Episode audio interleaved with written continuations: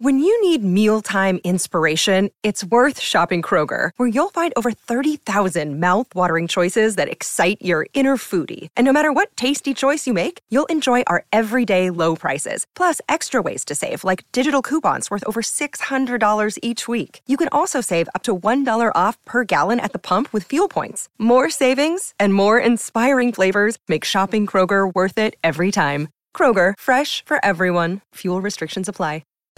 Welcome back to Sunday Sunday Crunch Time with James Magnussen Liam Knight and Tim Mannah. Uh, we're going to deep dive into this concussion stuff now. Uh, the NRL this week introduced a mandatory 11 day stand down period for concussed players. A player who suffers a Category 1 concussion is immediately stood down. Uh, this applies to concussions diagnosed both at training and during games. Uh, have, have you ever copped a concussion at training? Yeah. Do, h- How so that's that's an honesty system, right, from the clubs? Yeah. Yeah. Is that right? That's the one I can't see too many people getting cooperating with. Yeah. What I wanted to game ask- day, everyone sees it. You can't hide Yeah. it. In the club, it's like, oh, did you? Oh, did I really get a hit on the head? the player, though. Yeah, yeah. Yeah. It's bit, you know. So remember the um, concussion movie that, that Will Smith did, and, Yeah. and one of the biggest problems The was that film. was the yeah the impacts at training and Yep. from a, a young age right through. Well, my my old housemate played Resi's. He played for Newtown in the New South Wales Cup, and Yep. he used to go up every now and then and train with the Roosters. And I was like, "What's the difference between when you train for Newtown and when you train with the Roosters?"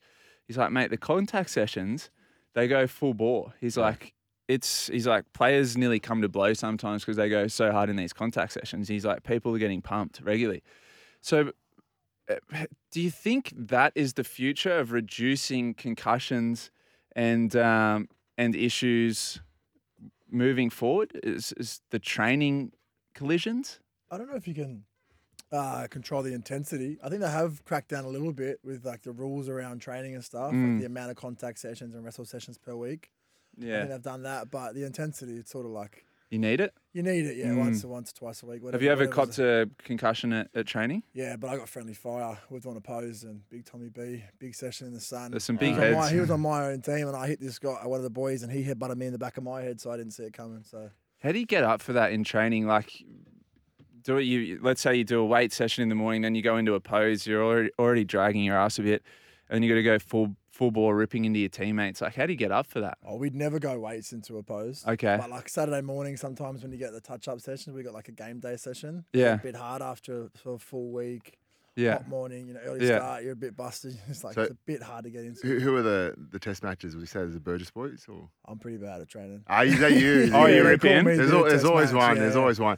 We had Murata Sammy, Niokora. Sammy was. Oh, really? Sammy was good to flog someone at training. Oh, really? yeah, he used to iron some people out. Um, I yeah, I we had a gentleman's agreement sometimes. Like Junior Paulo was the best because like he'd get into contact and you go power down like everyone just you know. Oh, I'm just- all for that. Like if Yeah, you hit and then like drop your knees. The ones that leg drive at training, they're the Yeah, yeah. Like, Oh, they that- that was over, try Murata. and- Murata try and bridge Niokora. you Like mate, what are you? He'd be dragging some poor bloke on his back. Come, on it's training. Relax, man. Like, just- Big hit, sweet. Get on, Yeah. get down. Like, Yeah, get yeah, yeah. down now. I Yeah. remember at the Bulldogs, they used to talk. They uh, used to give Dale Finucane the nickname Kamikaze because he just used to go full bore at training, put shots on. And Oh, really? Same thing, Yeah. leg drive in tackles and stuff like that. you can pick it. You can pick the players. He There's like an Yeah, etiquette, yeah, isn't yeah. there? There's an Looks like unwritten, etiquette. Yeah.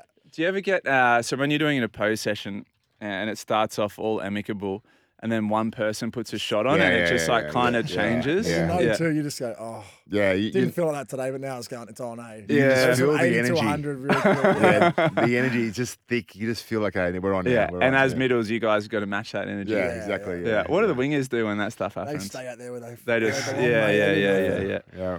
The, my, my favorite thing at training um, uh, when I played footy was when they do like backline plays off a scrum.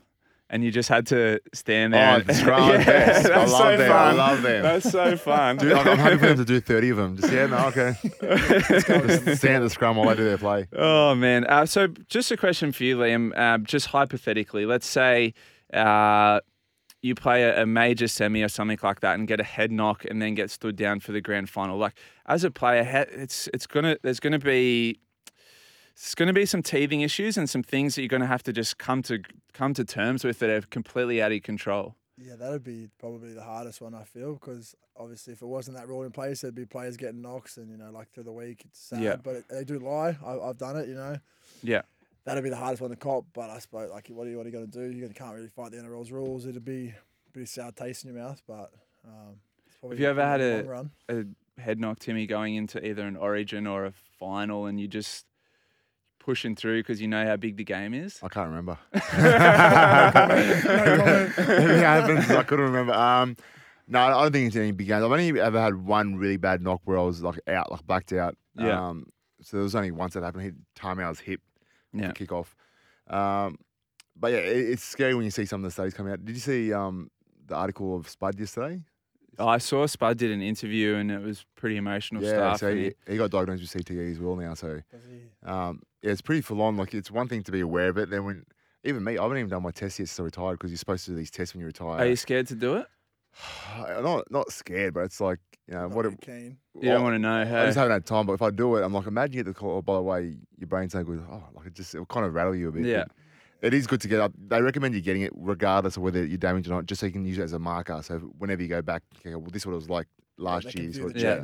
Yeah. yeah. Yeah, the, I think that the, the thing that I always find interesting, and, and now there's this uh, this court case in the AFL, right, where they're, they're doing a class action against against the AFL. When you play a contact sport, you know going into it that there's some risks, right?